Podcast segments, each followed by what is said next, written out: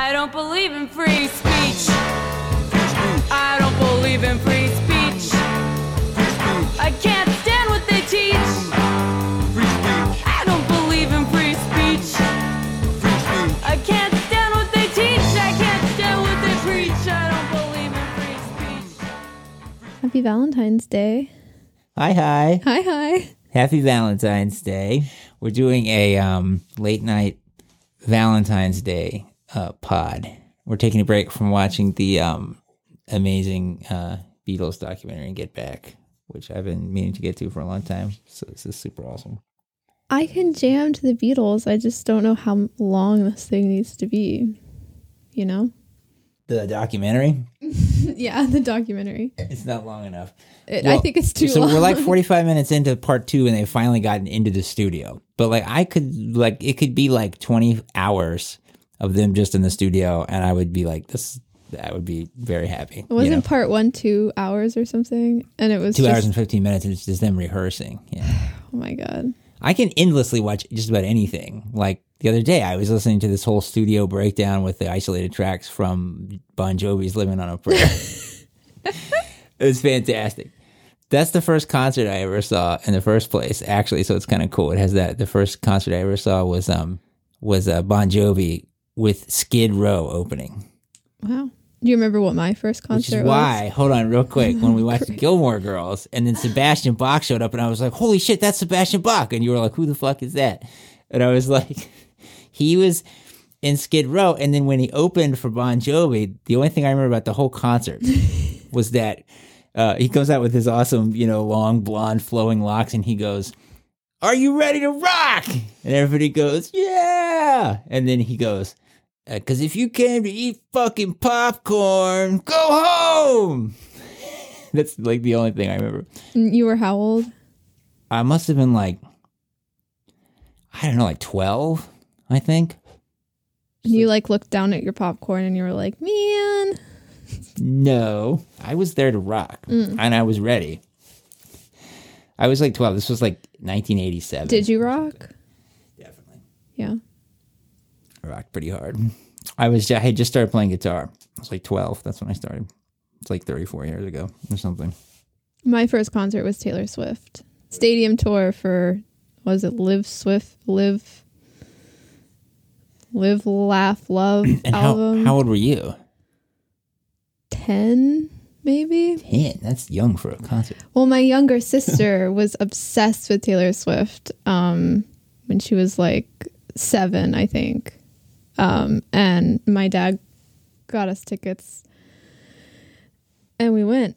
And then later I used that as um, blackmail so that he would get me tickets to go see Morrissey. And then Morrissey con- uh, canceled the, the concert. Oh man, that's Um, but then I saw Johnny Marr later, way later after that. that's cool. I was front row. It was pretty cool. So you saw Taylor Swift when you were 10. That was like your first concert. And what year was that? 2008 So like roughly about 20 years after my first concert. roughly yeah What were you doing that whole time? learning how to talk and walk and go to school I was reading harry potter books playing outside you know That's awesome. So Valentine's Day is Monday. So we're doing a little um a little daily huzzah on um could be called the lovers huzzah toxic relationships and or just celebrity relationships or Mhm. what's that sound? You hear that? sounds like it's rain outside It's it could be a little rain or it could be like the snow slowly melting in Vermont. yeah there's a giant puddle in front of our house i had to literally like catapult myself over do like a really dramatic ballet leap That's to be- get across with the i was like awesome. holding groceries That's because we're getting this bullshit warm spell. Like my mom um told me this morning from like in Virginia, it was like it's like 60 today and for like the next 3 days. And the bullshit warm spell that we're having here is like it was like 38 today. so, Yeah. But you go is more my outside and you like I went outside and I was wearing like a scarf and my coat and I was like I really don't need all this. Like I'm just so acclimated to it now. I'm like, wow, this is like it's balmy out here. It's weird how that works. Yeah. I'm um I know I need to go outside. I should have gone outside. I haven't been out in like I don't know how long. I never go outside anymore. It's You're like the Colin from Secret Garden. basically Yeah. now. I know. I'm like, like somebody opens That's the window and I'm like, the fresh air, the fresh air. no, it's not that bad, but basically, yeah, I've turned into just like like a Victorian sick child or something. Did I tell you about how when I was at that weird outdoor school, they wouldn't let us put um like each teacher had a laptop. I think it was issued by the school, and my teacher wouldn't let me like if you were like working on it individually, you weren't allowed to put it in your lap because she was she thought that that like gave you cancer. Like radiate your groin or something. Yeah. So like anytime, even if you were like you know sitting down and it's like it only is it makes sense to have it in your lap. You had to like have it next to you. This was like your hippie, um, your hippie like explorer nature school that you had to go to for a while instead of real yeah, school. for fourth grade and fifth grade, it all worked out. But we did some weird stuff like um, outdoor excursion things where we had to go build our own teepee. They dropped us off in the wilderness of North Carolina, and we had to build our own teepee and sleep in it. And then we had to do centering activities where we built like a rock circle and we were supposed to find a rock that we identified with. And we s- grounded ourselves with a singing bowl. And we had to walk through this like, um, it was on a farm. It was like this, like, basically um, a compound in the middle of North Carolina. Was that the was that the time when you when you accidentally peed on yourself? yes. I had so much bathroom anxiety growing up, and I like just couldn't pee in front of anybody. So I waited all day because they didn't have bathrooms there. It was just outhouses, and they were just in the wilderness. And so we, I waited all day to pee because I had I couldn't pee if anybody knew I was going to pee. So I like got out of my sleeping bag at like midnight and walked down the trail, but then I couldn't figure out where the outhouse was. So I tried peeing in the woods and I ended up just peeing all over myself. And then I had to walk back and get in my sleeping bag with That's awful. it's so terrible. Oh, see, this is this is a great start to our Valentine's Day special because that's how I found you. I could tell that you were like the kind of person who would have had like extreme like bathroom anxieties growing up. Just weird like it's the it's like cuz it's like the anxiety of being a human being. It's like the the larger metaphorical anxiety there. I think when kids have those sort of anxieties. My grandfather uh um God rest his soul. He used to always say um children have real problems take them seriously listen to them they have real problems i'm convinced um so it's you know i always think of that with in moments like that with children. You know like children those weird anxieties and fears that they have they're so existential you know? They're just not they're so raw you know that they they have they like we we never really change i think. You know you you were all still just those kids.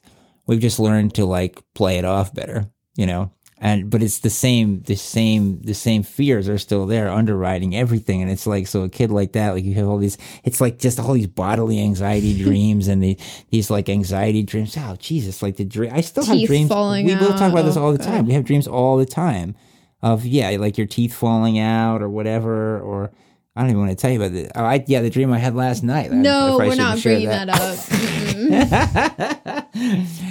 It's the kind of it's dream. not Valentine's Day. it's no, it's not. It's a sort of dream like yeah, I don't even know how to describe it, but it was like, you know, it was It an infidelity dream. it wasn't an infidelity dream.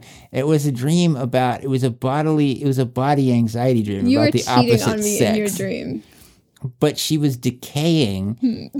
and and you know corrosive and decaying and and consuming you know? It was like a dream about like when people talk about like shakespeare it's like oh the tyrannical misogynistic imagery in shakespeare you know of like they're always he's always doing these these metaphors like the unhallowed the unhallowed uh, blood-stained hole uh crowned with rude briars and shit like that and everybody's like you know? But anywho it's valentine's day.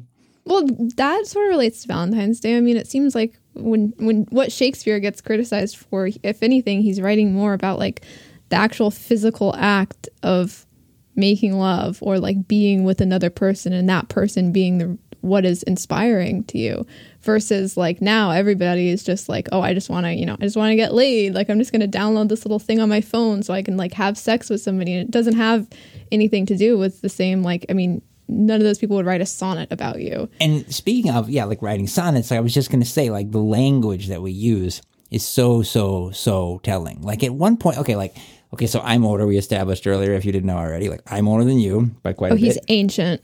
older than you can possibly imagine. Back in my day, nobody would say like fucking somebody unless they were talking about like like that word was used to describe uh to describe like a one like sex in a in a kind of a bad way you know sort of like obviously that means like it's like sex without love you know or and and, and in particularly it would be used by men um, in that way that that the old what feminists used to be would would would fight against. You know, like the idea of a man like fucking a woman. It's like this. You know, you don't. In other words, like you don't. It's that old school way of thinking about it, right? Like you don't fuck your wife. You don't fuck a woman that you care about. You know, you would fuck some cum dumpster. You know, they would. you would right like you would fuck some some woman you didn't care about or whatever and i and by the way i i don't need to tell you this you know but for anybody else it's like that's that's never been my scene anyway that's always really disturbed me like on an existential level when people talk like that but now like it's like women have reclaimed that word you know, in the same way that certain other groups have reclaimed other words that I'm not even going to begin to mention right now. But and, and particularly not just reclaiming, it's not just the word, of course, but it's a whole embracing of just a of just it's just embracing just shitty. It's like it's uh, people have said this many times before, like you know.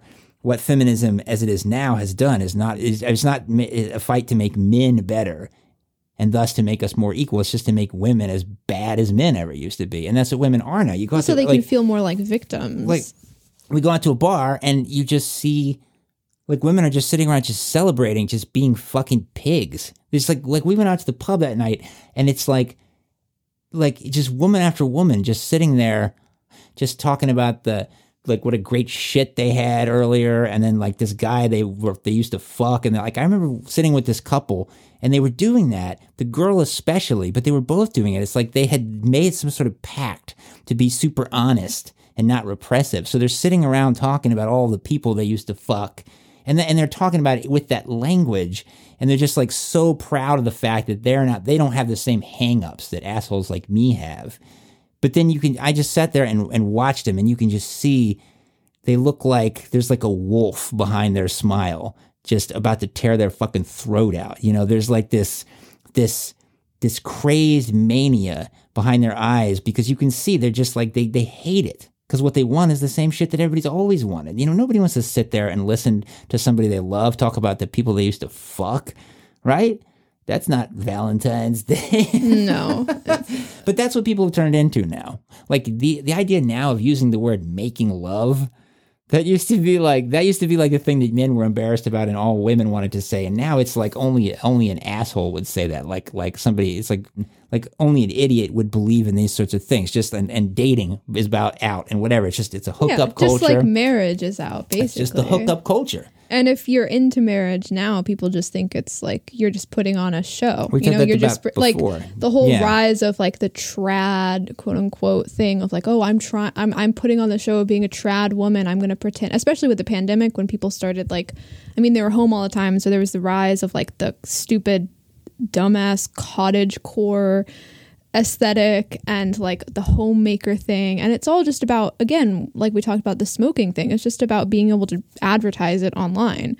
So you get into the idea of like oh every night i'm going to make my husband fresh baked bread and i'm going to like do his laundry and everything. And you just you post about that. So it makes it seem like you're you're into it. But really i mean your your morals and your ideals are not surrounding that. This reminds me of just um, something that really started to irritate the hell out of me several years ago. Where noticing this this tendency of girls to sort of play house, the same girls who are are total products, complete products of the of the hookup culture. They don't believe in dating. All they've done is just fuck their way through high school and college and whatever, with the idea that like maybe they'll settle down later, you know, um, or whatever, or maybe not because they're not chumps. You know, they're strong women, they're independent women, but they still like to play house. So they love to make social posts like referring to their their their boyfriend as their husband right or referring to their girlfriend as their wife if they're you know whatever they are whatever it is like it's like playing house and making these posts like like a girl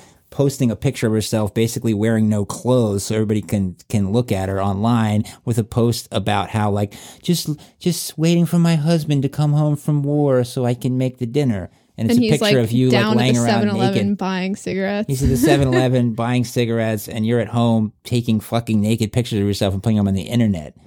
Okay, so um, so jumping what's off the, of what's, that, yeah, what's in the news? What's in the news uh, this week? Kanye West Mm-hmm.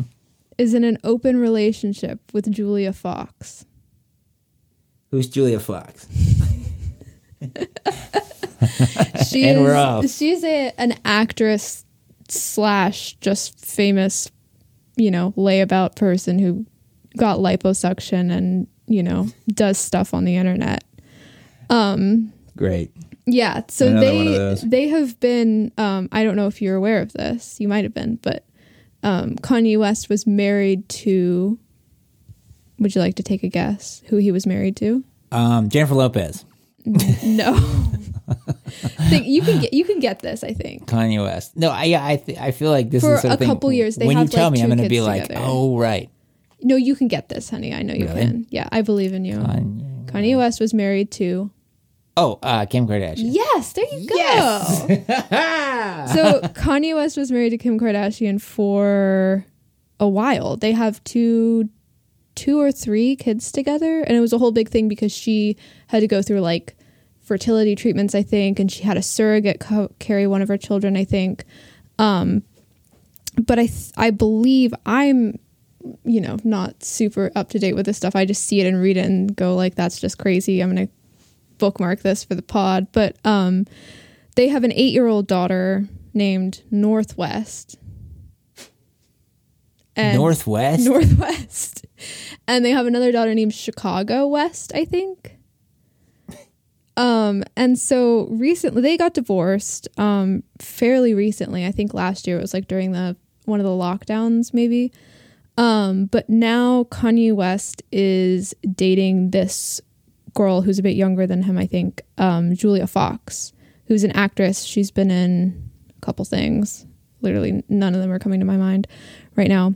But um, their relationship has been a bit rocky. It started around New Year's.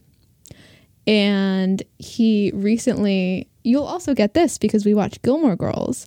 But at her birthday party recently, her like 30 30th birthday party maybe, um, he bought everyone at the birthday party a Birkin bag. Oh. And do you remember where the Birkin bag shows up in Gilmore Girls? Oh, that's a deep cut there. um, no, I don't. Logan gets Rory a Birkin bag for her Oh, yeah, birthday. yeah, yeah, right. And Emily is like, Do you know what this is? And Rory's like, No, I have no idea. And it's literally like a $32,000 handbag, basically. You have to be on a wait list. You can't even buy one. You have to get invited to buy one. I just want to take a little, quick little aside to say, like, if you own a Birkin bag, like, like you should shame on you, Fraser! shame on you. I mean, dude, you could take that bag and sell it, like, just just don't like donate it to a charity. Thirty-two thousand dollars could. And that's just in, I mean, a there lot are of rare people, ones you that are over $300,000. I mean, they just go, they go outrageously. I think what's really expensive. annoying about that, especially, is that there's absolutely no justification. There's no like there are certain things where, like you know, you could buy like like you know you could buy a ten thousand dollar acoustic guitar or something that is like just made with like this incredible wood. You know, it's just like the most like rare, beautiful, like the most beautiful uh piece of wood and it's been aged and all this amazing and this inlaid. It's just, you know, so there there are certain things that you're paying for because it's like ridiculous levels of quality and craftsmanship. But a fucking bag, I'm not saying, you know, there can be ridiculous levels of craftsmanship, but obviously what you're paying for in a situation like this is just being able to say that you own a Birkin bag. Mhm. You know, you're just paying for the name of the thing. There's not. It's not like you know, you know, a Mercedes versus a Prius. It's not just that you own a Mercedes and can be like, oh, I have a Mercedes. It's like a lot fucking nicer to drive than a Prius.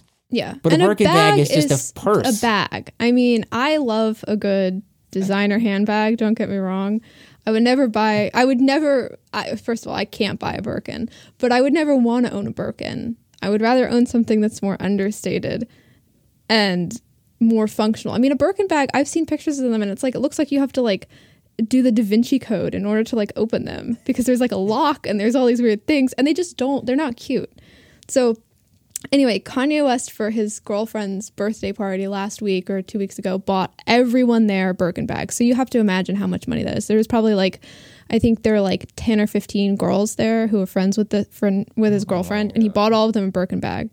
And then following that, there were a couple news articles about how have they broken up? Like, what will she do with the Birkin bag? Like, does everybody have to return them now that they've broken up? So. And then it comes out that they are in an open relationship, and they're just.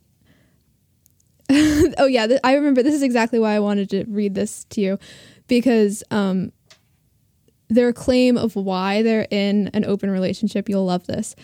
Julia Fox claims that they are evolved beings.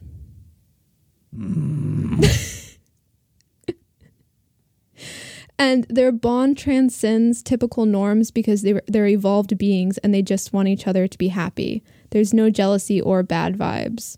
what I just despise about the poly people, and the first time when people I've started hearing somebody talk about poly stuff, it's just instantly. Of course, it had the ring of just total inauthenticity to it. Like, like cut the shit. You just want to fuck a bunch of people, and you want to like you know you just want to be you just want to do what you want to do. It's called narcissism. It's you're not a fucking evolved being, okay? If you want to have an open relationship, fine. I'm I'm not saying that uh don't give me the shit about being more evolved than I am just because you have more political capital and you have more moral authority because you fucked more people than me or you fucked more at the same time or whatever. Like that's the thing that that kills me with these people. Like okay, that's one thing. I do think, you know, on the most general level, it's like like, you know, Pete, my stepdad, God rest his soul. He used to always say, um, you know, as he got older, he said like that he felt that as he got older and watched some of his friends, you know, some of his friends settled down and had kids and some of them didn't. Some of them just kept doing what they were doing, just being musicians and being out there and being on the road and drinking and sleeping with different people as they came along and having short relationships for a while until they get stale and then moving on and whatever. You know, that's cool. But, you know, Pete used to say that uh, as he got older, he felt like the people who really grew up versus the people who didn't really ever grow up, the, the real difference was whether or not they had kids.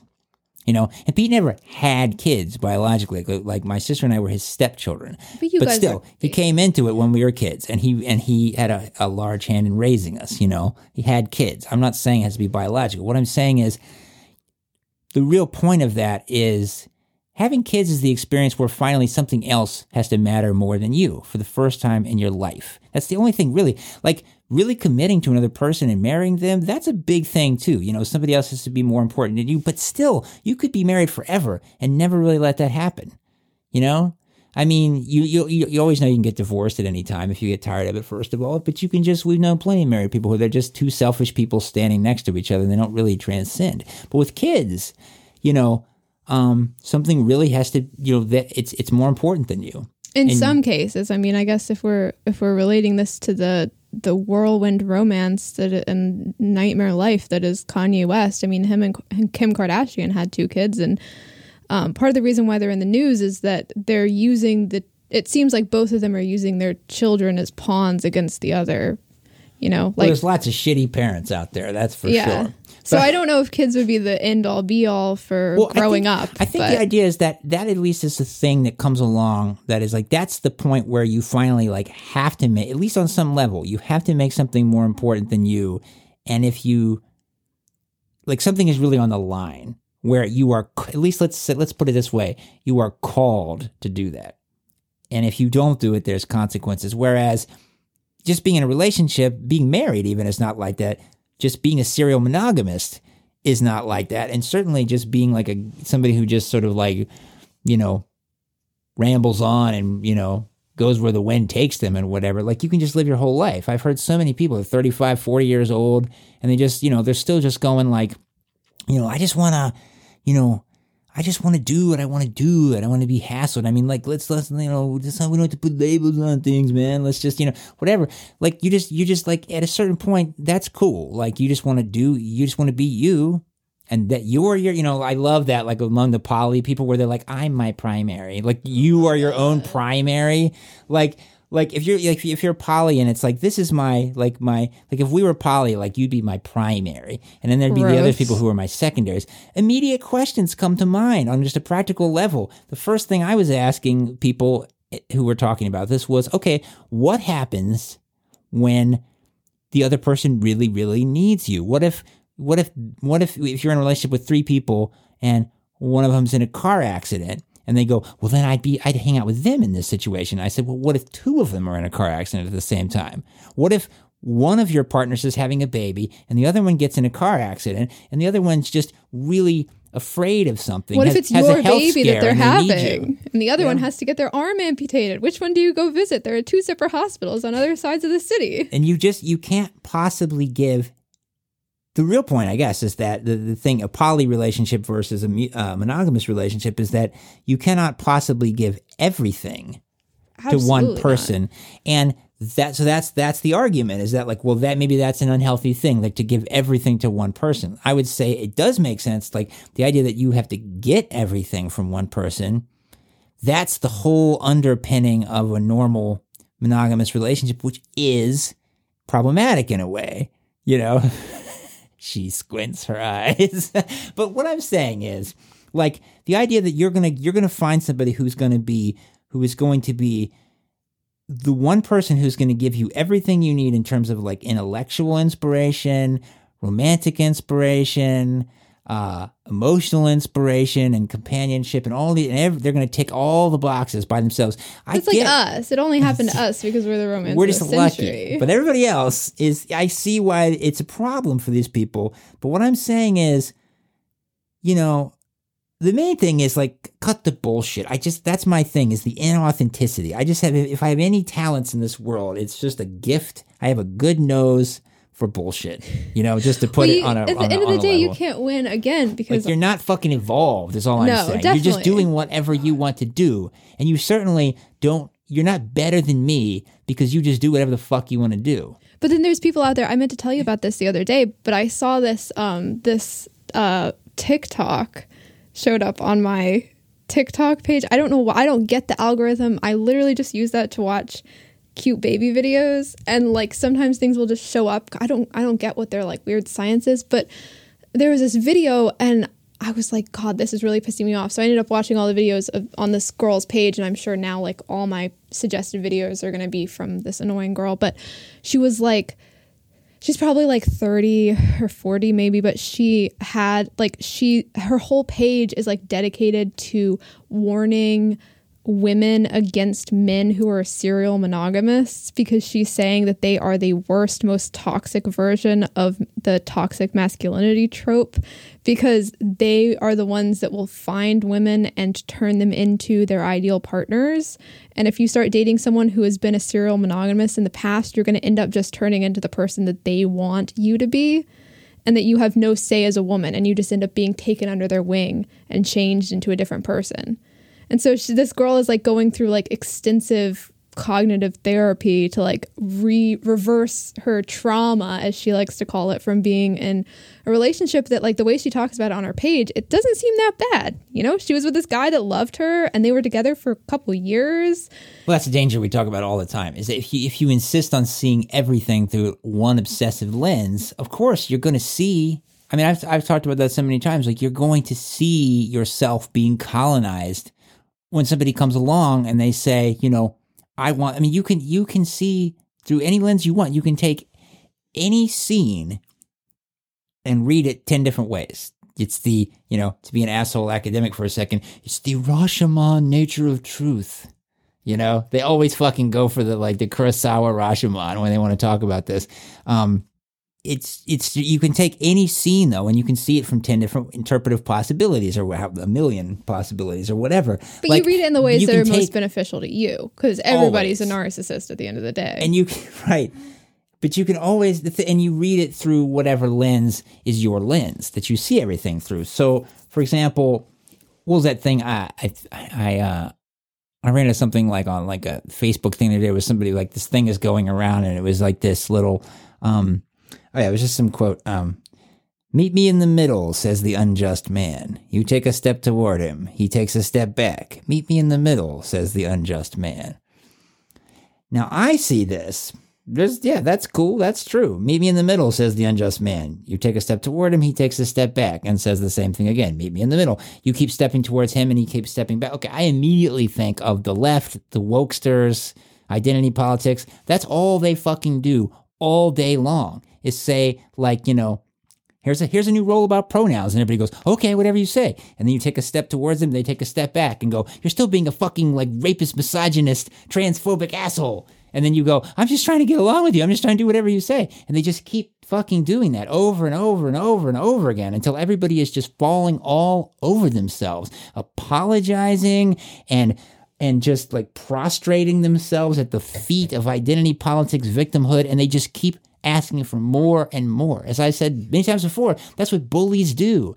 When you give your lunch money to the bully, they don't they don't let you off the hook for a while. They just fucking ask for they they they they say give me a dollar or I'm going to punch you in the face and you give them a dollar and then next time they go give me two dollars. Yeah. And that's that's what this person is saying with this quote. I think of the left immediately, but the point is I saw this quote on social media which people were posting to use To talk uh, about to the talk right. about the right. This is what the right does, man. The right's been doing this forever. The government does this, and the and the Republicans and Oh God. the white nationalists. And right, exactly. That's what everybody does because people suck. But what we have to get away from is this thing. But that's just I just want to bring that up as an example. That's what we do. Like I see this through my lens. Immediately I think like, yeah, woke assholes at your school. And and the woke assholes at your school see this and they think, that's right, man. That's what the Trumpers are doing out there. And it's true in a way. That's what everybody does because everybody is a selfish five year old going back to that whole thing. Yeah, well, um, I just wanted to say about that girl that, that, does the TikTok videos saying like, you know, Yeah, I got off subject. op- um, serial monogamy is just like, uh, you know, if you get into a relationship with somebody who has only had monogamous relationships for a long time, like they're going to end up just, it's going to be a male. She was very specific about like her experience. It was like a male and she was in this long term relationship and like you, they, those men just find you and try to turn you into like the person that they want you to be. And probably that just ends up coming down to you have your own problem and you're insecure about yourself and you don't really know who the fuck you are. So if some guy starts showing some sort of interest in a certain type of person, you're going to try to turn into that person so you get the attention from them. And that relates back to the Julia Fox Kanye West thing because she recently just did an article or did an interview with um, the Call Her Daddy podcast which um, that one's sort of controversial. I I haven't listened to it before, but it's like they talk about it on Red Scare sometimes. They talk about it. Um, I think it's with Barstool Sports, and it's just like these two women talking about like sex advice basically. But she went on to that podcast, and she explained that when she first started dating Kanye West, or before she even started dating him, when she knew she was sort of like interested in him, she had to do like a Kanye West boot camp where she learned how to dress and how to carry herself. And she said like um she was like okay we're going to do this. If i'm going to be seen with you i need to step it up a little bit cuz i'm just lazy. So she basically like learned how to style herself learned how to do her makeup and everything. And then at the end of the podcast this this article says that um, she finished up by saying she was happy to go along with it saying that trying new things hasn't been all that bad. After all she got a birkin bag out of it. That just screams prostitution to me. Literally. Oh kanye it west totally wants to take me out and pick out my clothes for me and even though i'm also you know sort of a powerful celebrity and a movie star oh i'm gonna i'm gonna go along with this because i'm gonna get a birkin bag out of it and like you know fame and notoriety and i'm gonna be in every news article around the fucking country because i'm dating kanye west after i've just literally turned myself into the person that kanye west wants me to be. I don't think that has anything to do with serial monogamy. It's just as long as any as long as people have been around you know we've all known like women who just their obsessive lens is that like they just blame men for everything. Everything that's wrong with their life is because their husband sucks or like their ex-boyfriend who dumped them or their husband who divorced her or whatever it is they just they see everything through that lens everything is the fault of like just like it's because men suck and just people with dicks and like oh man if only like like everything sucks because because because Bill left me. You know, and Gosh, Bill is awful. I've heard such terrible awful. things about him on this podcast And called "You Can't Have It Both Ways." and meanwhile, every meanwhile every every man is walking around at the same time doing the same thing, talking about like if they're married, they're talking about the old ball and chain and then fucking nagging bitch and all this stuff, or they're talking about, uh, you know, about their their their slut girlfriend who fucked their best friend or whatever. You know, people are awful. But the point is, the point is like it's just the filter. If you want, you just everybody gets tired of that eventually. And as you grow up, though, those kind of people start to be more and more annoying, and other people start to see that person as somebody who hasn't grown up. And you go like, oh yeah, oh well, well, you know, Jill's coming over. Oh great, good. Maybe we'll get to listen to her like she's fucking bitter woman just talking about, you know, um, about how about all the fucking men who have screwed her over or something. It just gets old. And the thing is, what this is is not anything new or sophisticated. It's just the same thing with different language. You know, it's just now it's all just couched in the language of psychotherapy and victimhood. So what it is now is everybody just has some very sophisticated sounding words that you can throw out there and they have a lot of power because they're the words that everybody uses now. So you can suddenly just start throwing out words It's like my trauma from Yeah, my trauma, of ex. I was abused. I was manipulated. At any rate, though, that's just such a joke. The idea that that like a woman, a woman saying, "Look out, ladies! Men will try to turn you into who they want you to be because they're colonializing you." Oh God! Don't even freaking start talking about colonialism after my class yesterday. Oh my God! I will go off. Oh, and tell me about will not- that. I, was can't. just gonna say. can't. We don't have time. Every man alive is saying like, "Are you fucking kidding me?" At that quote, that's all women do. They pick the wrong man and then just spend the rest of their lives fucking training him and changing him into a different person. Is this sexism for me to say this, or is it true? Oh, I'm sorry, it's sexist when I say it. And in But when both they say it, instances, it's, because those people who are doing that don't know the first thing about themselves. Right. So there's they feel like they're they, they're aware that deep down that something is missing within their own personalities. But um, oh fuck, I was gonna say something. It was really smart, and now it's gone hate it when that totally. So gone. I saw this tweet and I I meant to text it to you, but then I just like I don't know I like I thought I screenshotted it, but I was trying to find like to get my notes together for this episode and I couldn't.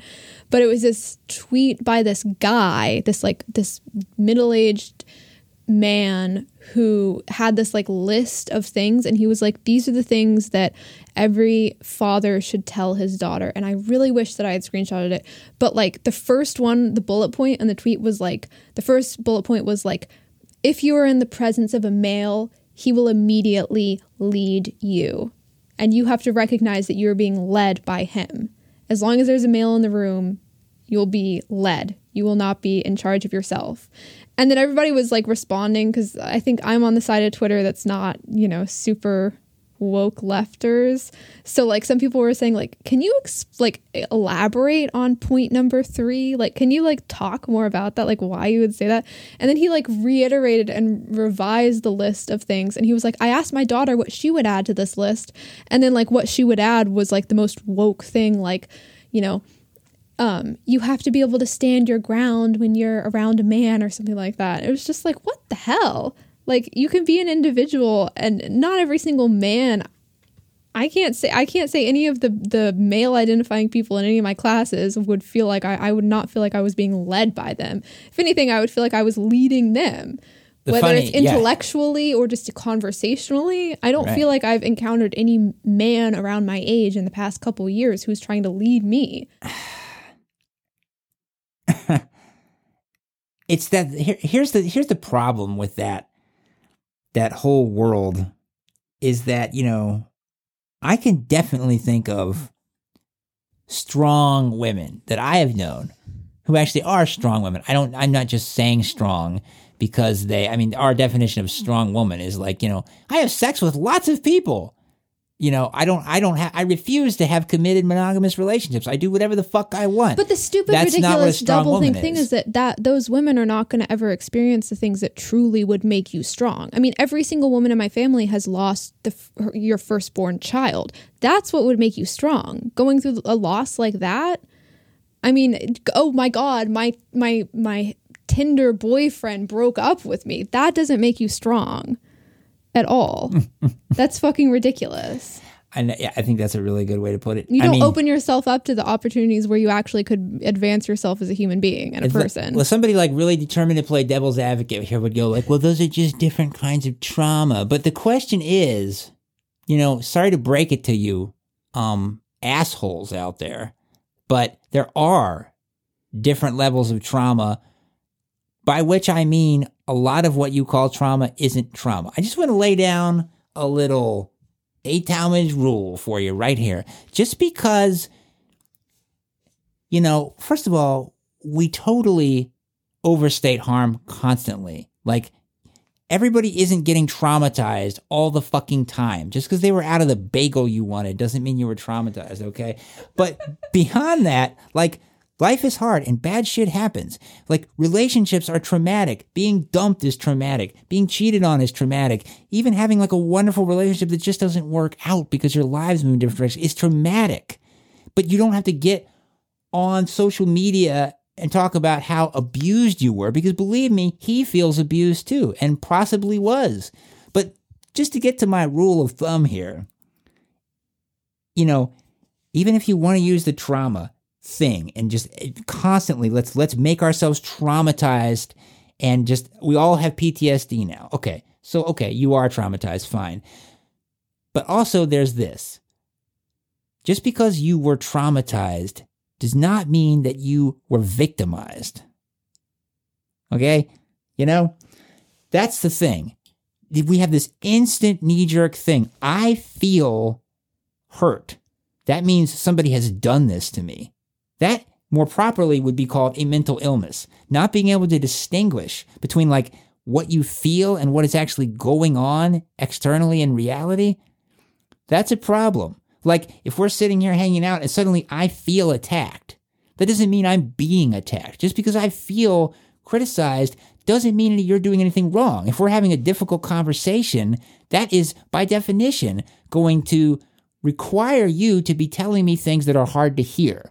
Are we and- dipping into a Valentine's Day BPD lecture? right? You know what I'm saying? Though, like everybody has had hard relationship conversations, and the definition of a, a like one of the things that makes a good partner is the ability, the ability, and the willingness.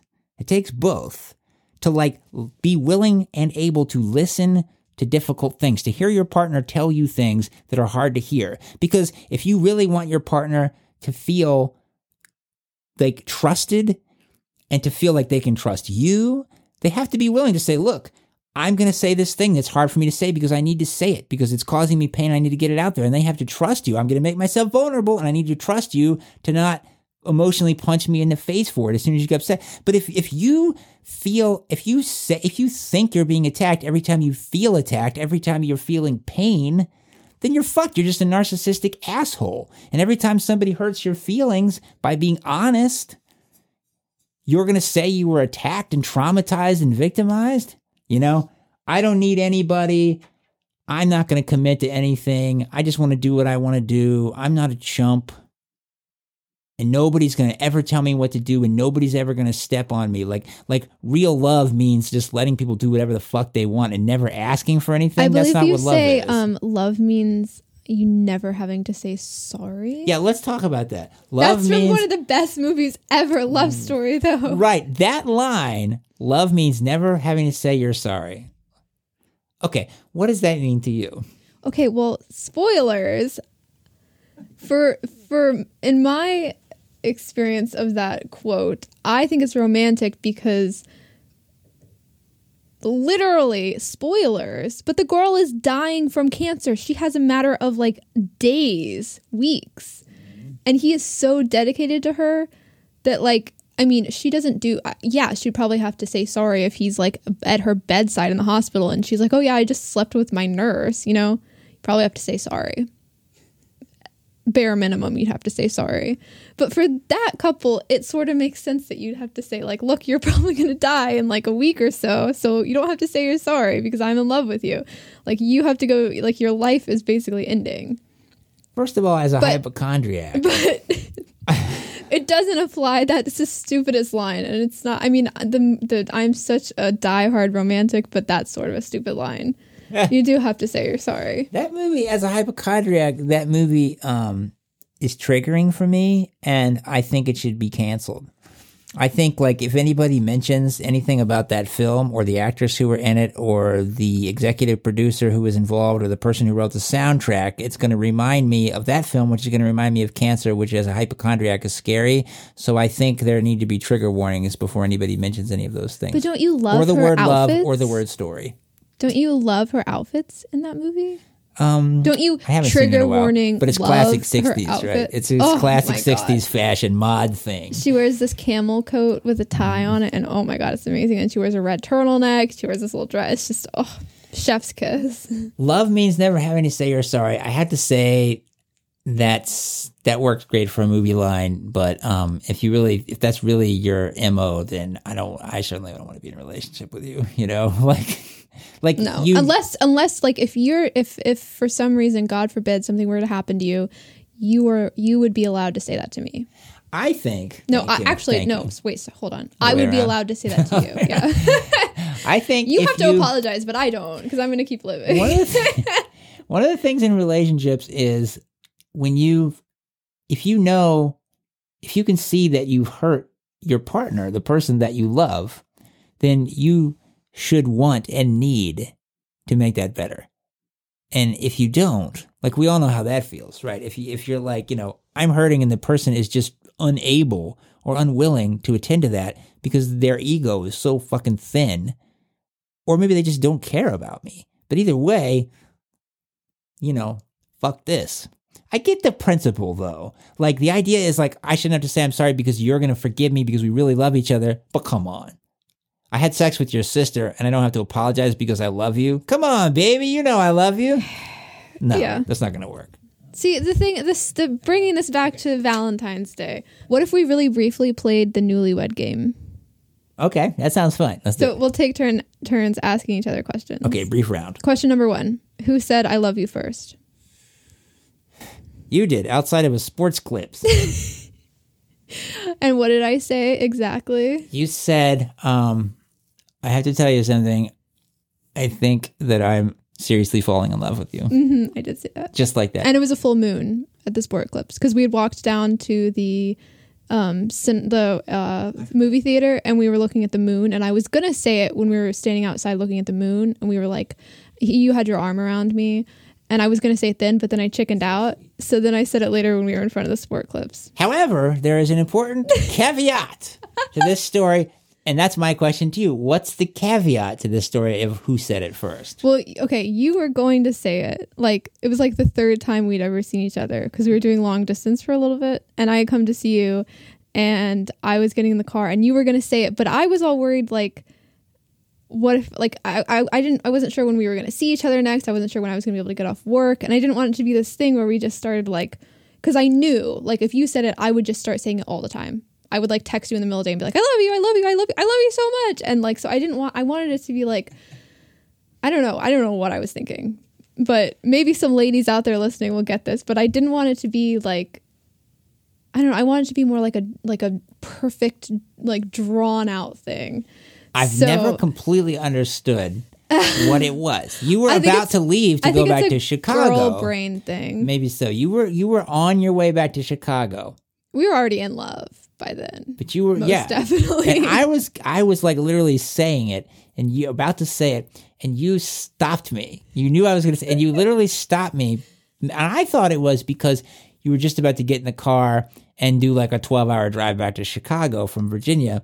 I think if you had said it, then I probably would have crashed my car on the way back Um, I because thought- I I would have thought- like pulled out my phone and I would have been like, I just have to text you and like call you and say it again and again and again. So it's just probably not safe You for would have me. been crying the whole way back. yeah, and then- I think I cried every single time I drove back. I can't remember a time that I didn't cry. I cried from like Virginia to to Illinois, basically, or at least Indiana. Sorry, guys. I got the last. I got the last romantic girl on the planet. So in a way, You said it first. the correct answer was that I said it first. Yeah. However, both of us get I had the romantic moment in the sports clips. so both of us get ding ding correct Yeah. Mm-hmm. answers. The judge says uh, both answers are correct. okay, question number two: Where was your first date?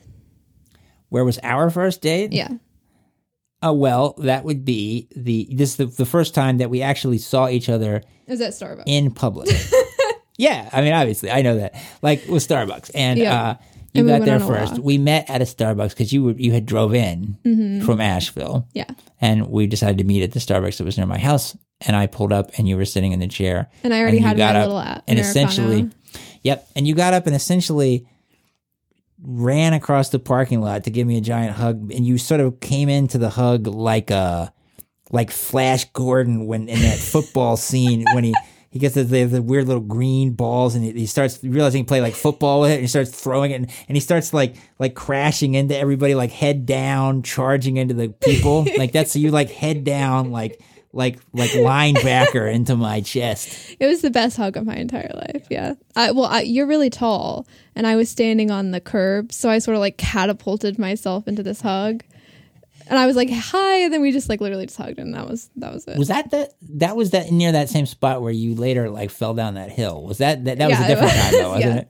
No, I fell down a hill. Was that that same night or was that a different? I think that was a different. I think it was a different night. Yeah, but, I was you were still wearing mortified. slippery Mary Janes and Yeah. you slipped. They were actually um patent alligator Oxfords. Ah, off. Close though. yeah, I know. Okay, what was the first meal that I cooked for you? It was uh, veggie burgers And with uh, rice and uh, brown rice or white rice? brown rice and green beans, And- probably, and uh, an avocado. Yep.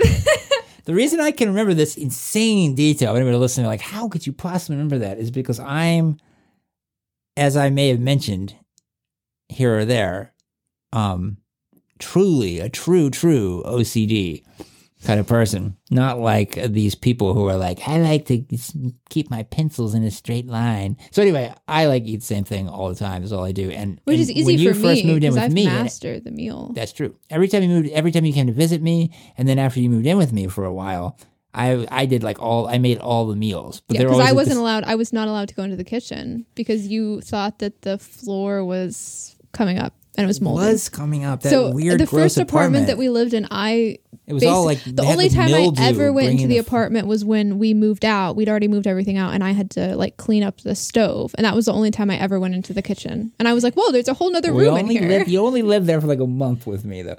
But that yeah, the kitchen like it has some like it's like the it was like the sink was like like draining, leaking under the floorboards and bringing up, and I was just like always convinced it was like this like biohazard. you so know? now, bonus question: If your husband was a cartoon character, which one would he be? let me rephrase the question to you. Okay, so that this will be a because the cartoon character is too broad. That could be anything. you Yeah. know? like and it's too like if I was an animated character from a movie, an animated movie, who would I be? Take a moment, and I'll give you a hint. Okay, well, let me just ask first: Is this something that we've seen together? Because I have a giant lapse in my history of movies that I've seen and I haven't seen. No, that's oh, a pretty good hint. Rap. Okay.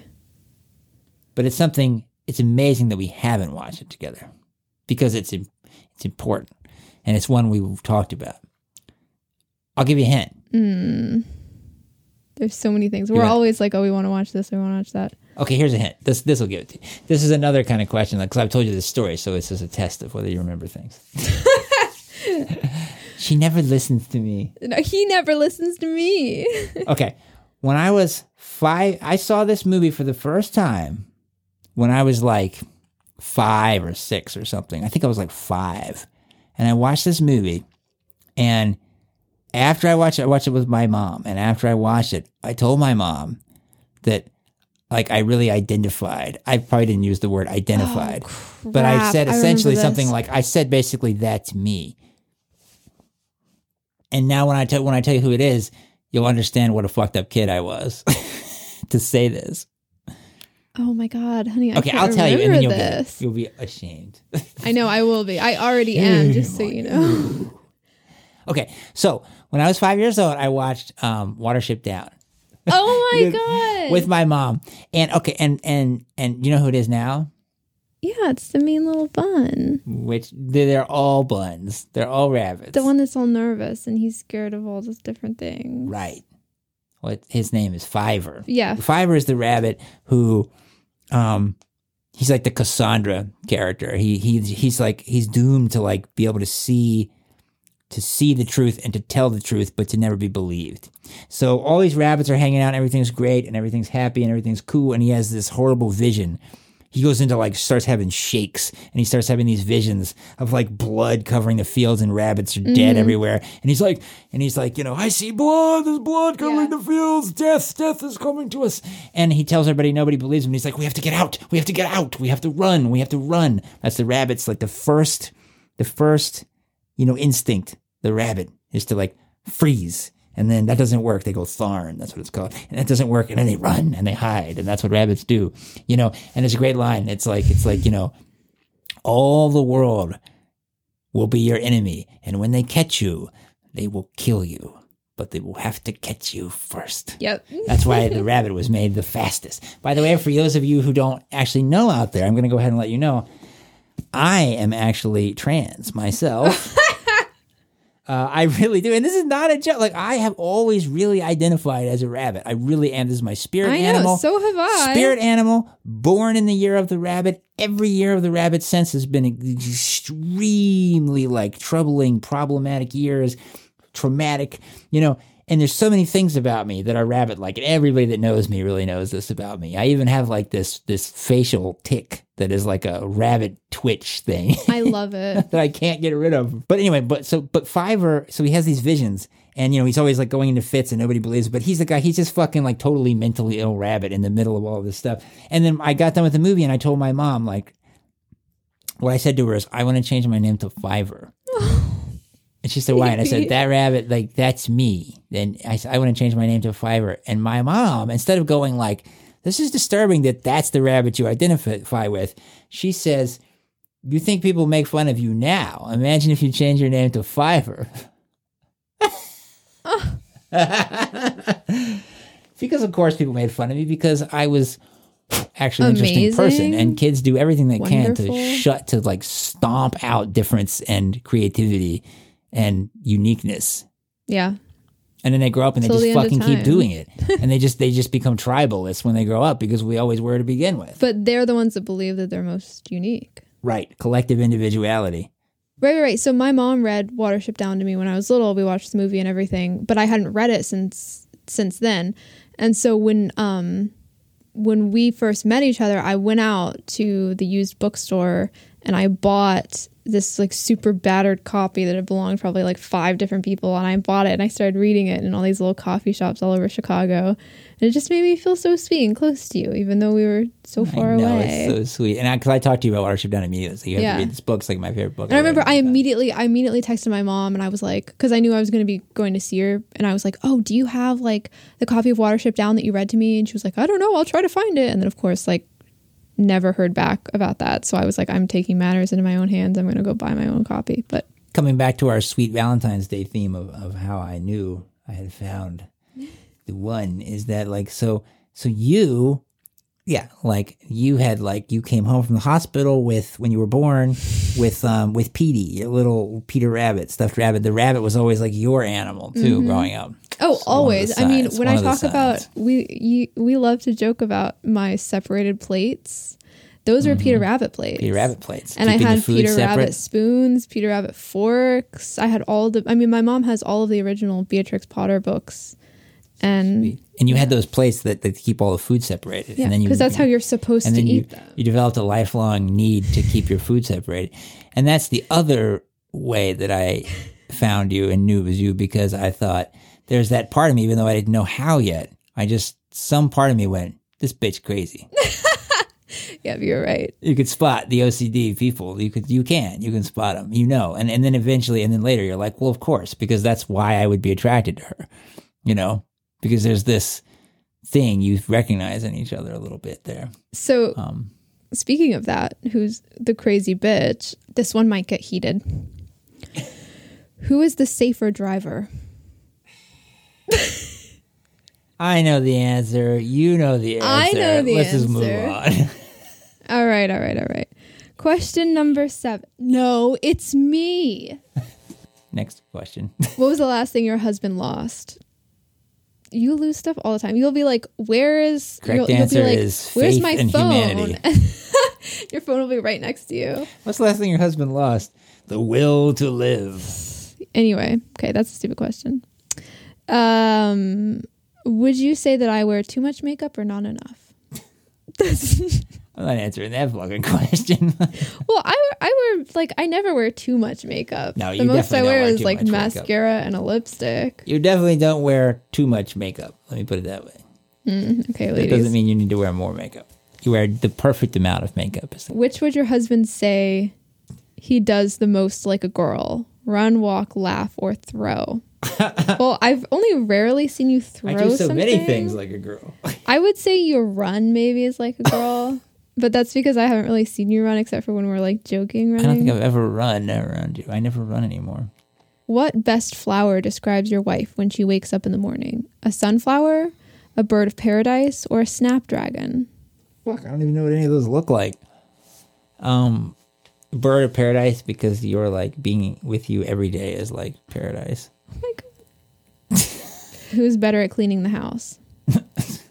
well, that's a me. tricky question because we haven't really tested me out on that. One. Right now, we only have one person. I might be awesome at it, but if I am, I'm not giving. I'm not playing that card.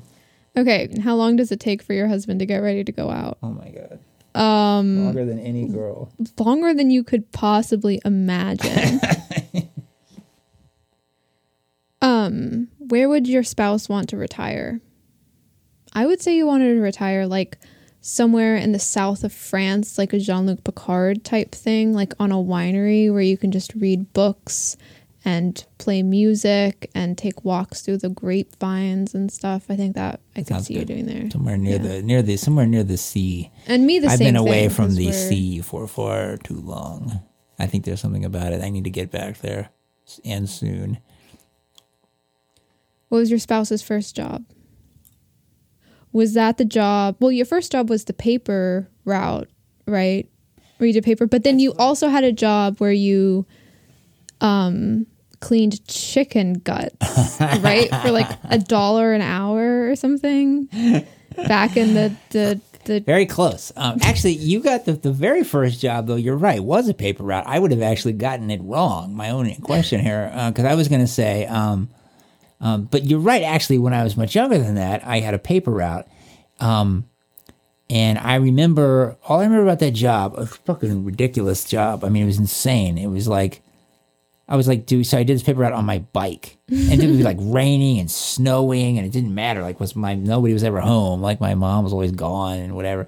So like I would like um be doing this paper route like in the rain and whatever. And it was like when I got my first paycheck, it took me forever. And, and my paycheck was forty dollars. and you got what? You got a Walkman? Yes. Yes! I bought a Walkman with my first Extra paycheck ever. points for me. It was a Walkman, like a cassette Walkman with like these little headphones with the little foamy So you could listen to your your Bon ears. Jovi. Probably. I remember buying a, a, like a tape of like a Led Zeppelin four because my friend was like, "Dude, you haven't listened to Led Zeppelin? Go check this out." Changed my life. Then I wanted to be Jimmy Page for like years. That was like my that total imprint on my guitar playing.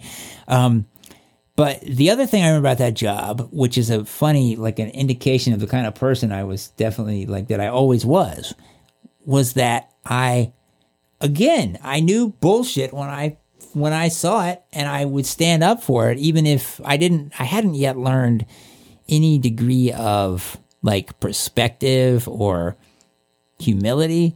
So like the deal was when I got home from school, the papers were supposed to be there when I got there. They would drop them off at the house, this huge stack of papers, and you'd take them and roll them up. You have to roll each. It was like a stack of papers like bound up, and you'd have to take them out, roll them up, put them into like plastic, go out on your bike, throw them on the you know all the house. It would take forever.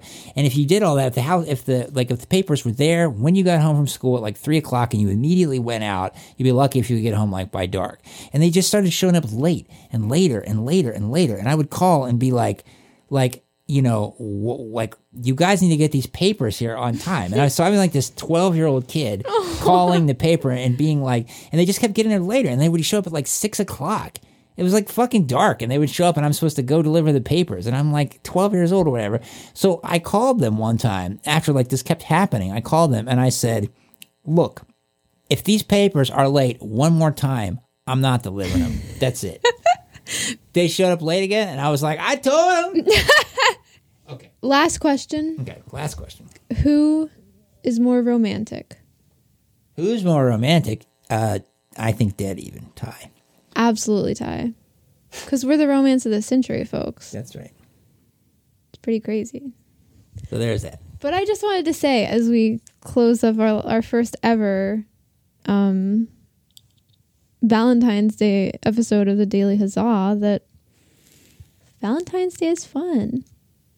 Like it's become a thing where like it's not cool to be into Valentine's Day anymore, right? I mean, how how are women about that now? That's sort of changed. I mean, just That's from what I what I've interpreted. I- I remember this is why you you originally said like, "Oh, I want to do an episode about Valentine's Day," and I was like, I don't know. That I mean, like to me, being young and sort of more in tune with you know the the temperature of people my age, it seems like more and more Valentine's Day has become less about the people that you're I mean, you could argue it's become more narcissistic, as we've said many times in this episode.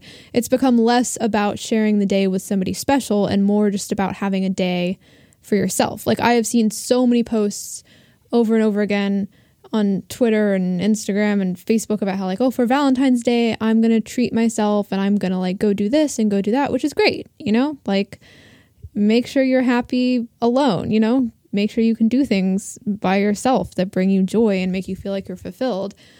But at the same time, it's definitely, I don't get at all that it's like, oh, I hate Valentine's Day because it's a corporate holiday. It, more and more, it just seems like I like the aesthetic of it. So I'm just going to apply that to myself and make the day about me. Yeah. It's a very it's a it's a good example of that sort of it's a very gendered holiday and it's like traditionally it's a holiday where a man is supposed to do all these really sweet thoughtful romantic things for a woman, right? And so it makes sense that all of a sudden, you know, all the women are like, well, you know, if you're really like a strong woman and you're a feminist and whatever, then it's not cool to be into Valentine's Day. And I think But that's I how it was for a while. But it you're shifts saying it's now. You can be now. into Valentine's But Day, just for yourself. But you can, yeah, which might be a good thing. So as that long as came you're out not- of the oh, Valentine's Day shouldn't be about the man. Blah blah blah. Like that seems kind of cool, you know. So now buy it's like- yourself a nice little coffee and wear a fancy outfit just for yourself. So now it's know? a chance to like take a day. It's like a self pampering day now. You feel like Yeah, definitely. I mean, mm. I think it's more of an aesthetic thing than like, you know, I think with, I mean, I don't know, the world we're living in now, it seems like all holidays are more leaning towards aesthetics in terms of like, you know, instead of what they're, what actually, what they actually represent. But Valentine's Day definitely seems more of like a, you know, I'm going to do things in a certain way because they feel Valentine's y, but I don't necessarily have to have a man, you know. But for me, like I I have always loved Valentine's Day. I haven't done something big, you know, and romantic for Valentine's Day, but for me Valentine's Day growing up was always like like every single year my grandmother would give me um, a Victorian Valentine's that she she kept from her her mother and her mother's mother. And she would give me that and it was just like a little love note you know? And that was what valentine's day was. She would give that to me and like a little piece of candy and it would just say something really sweet and that was what valentine's day was. And i was like this is awesome. I love this. You know i can make a little card for her and say like happy valentine's day. And you can go to school and you can pass out all your valentines to everybody else. And it wasn't some like you didn't expect anything out of anybody else. It was just a day to show you know people that that you're thinking about them and that you care about them. That's really sweet. And so, like for you, Valentine's Day started off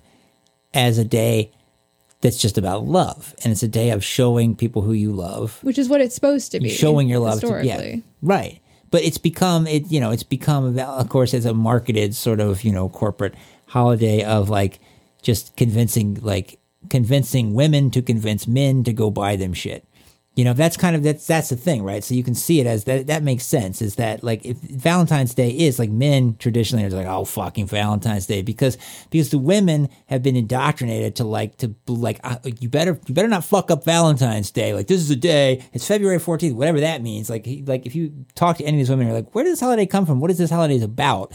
Nobody would know. It's just a day. It's all it is is a day when like my man better not fuck it up, and he better like he better do something cool. Remember that? Remember when you played golf on my on Valentine's Day six years ago, asshole? I just feel like You know? it should be the natural human urge to just do something nice for the people that you care about. And all the Valentine's days that we have spent together, I've always like, if anything, I've like done like gone way, you know, too far and t- trying to like make it a special day. And it is just another day. That's I the mean, thing is that it puts pre- like a day like Valentine's Day is one of those days where it's just all built up. But I think You maybe know? I just put that on myself. I don't know if I don't think it's built up for everybody. I think half the population probably couldn't care less about Valentine's Day. The other half is probably doing something for themselves. I mean, I just I I think from what I experienced growing up, I just want it to be a special day for you. That's why like every year I've made you like a handmade little card and gotten you like a little gift or something or made you breakfast. Like I last year I made you those heart-shaped waffles. and I don't expect sweet. anything back. I'm not like, you know, I just think it's nice to do something for somebody else other than yourself. And we don't need to like go, you know, go into the things that I've done for you for Valentine's Day. Suffice it to say, they were awesome. I've always been You got me my earrings. totally on point. Mm-hmm. I'm excited for this Valentine's Day because we're well, our Valentine's Day will probably be on the 16th instead of the 14th. because we both slacked and and butt and ordered stuff too late. Well, no, I didn't slack. I have been looking. I literally have been looking for like a month for the perfect Valentine's Day gift for you. And then tonight, out of the blue, when you're watching the Beatles documentary and I'm trying to like occupy myself, I found the absolute hands down best, most romantic Valentine's Day gift of all time. And I ordered it and I got it like like customized and engraved and everything. And it's not going to be here till the 16th. So Happy Valentine's to everybody out there. Hope you're having a wonderful, romantic, lovely day, either alone celebrating your own inner light or with the person or people who you most love all at the same time or individually. I hope for you poly people out there, you've figured out your scheduling on this one. Make it easier on yourself. Just get one box of chocolate for everybody. And by the time you get around to like your seventh person on the list, you'd be like, sorry, there's only coconut left. And they're like, you know what? I'm done with this poly shit. I want one person to actually love me and give me and all only the me chocolate. and give me all the chocolate.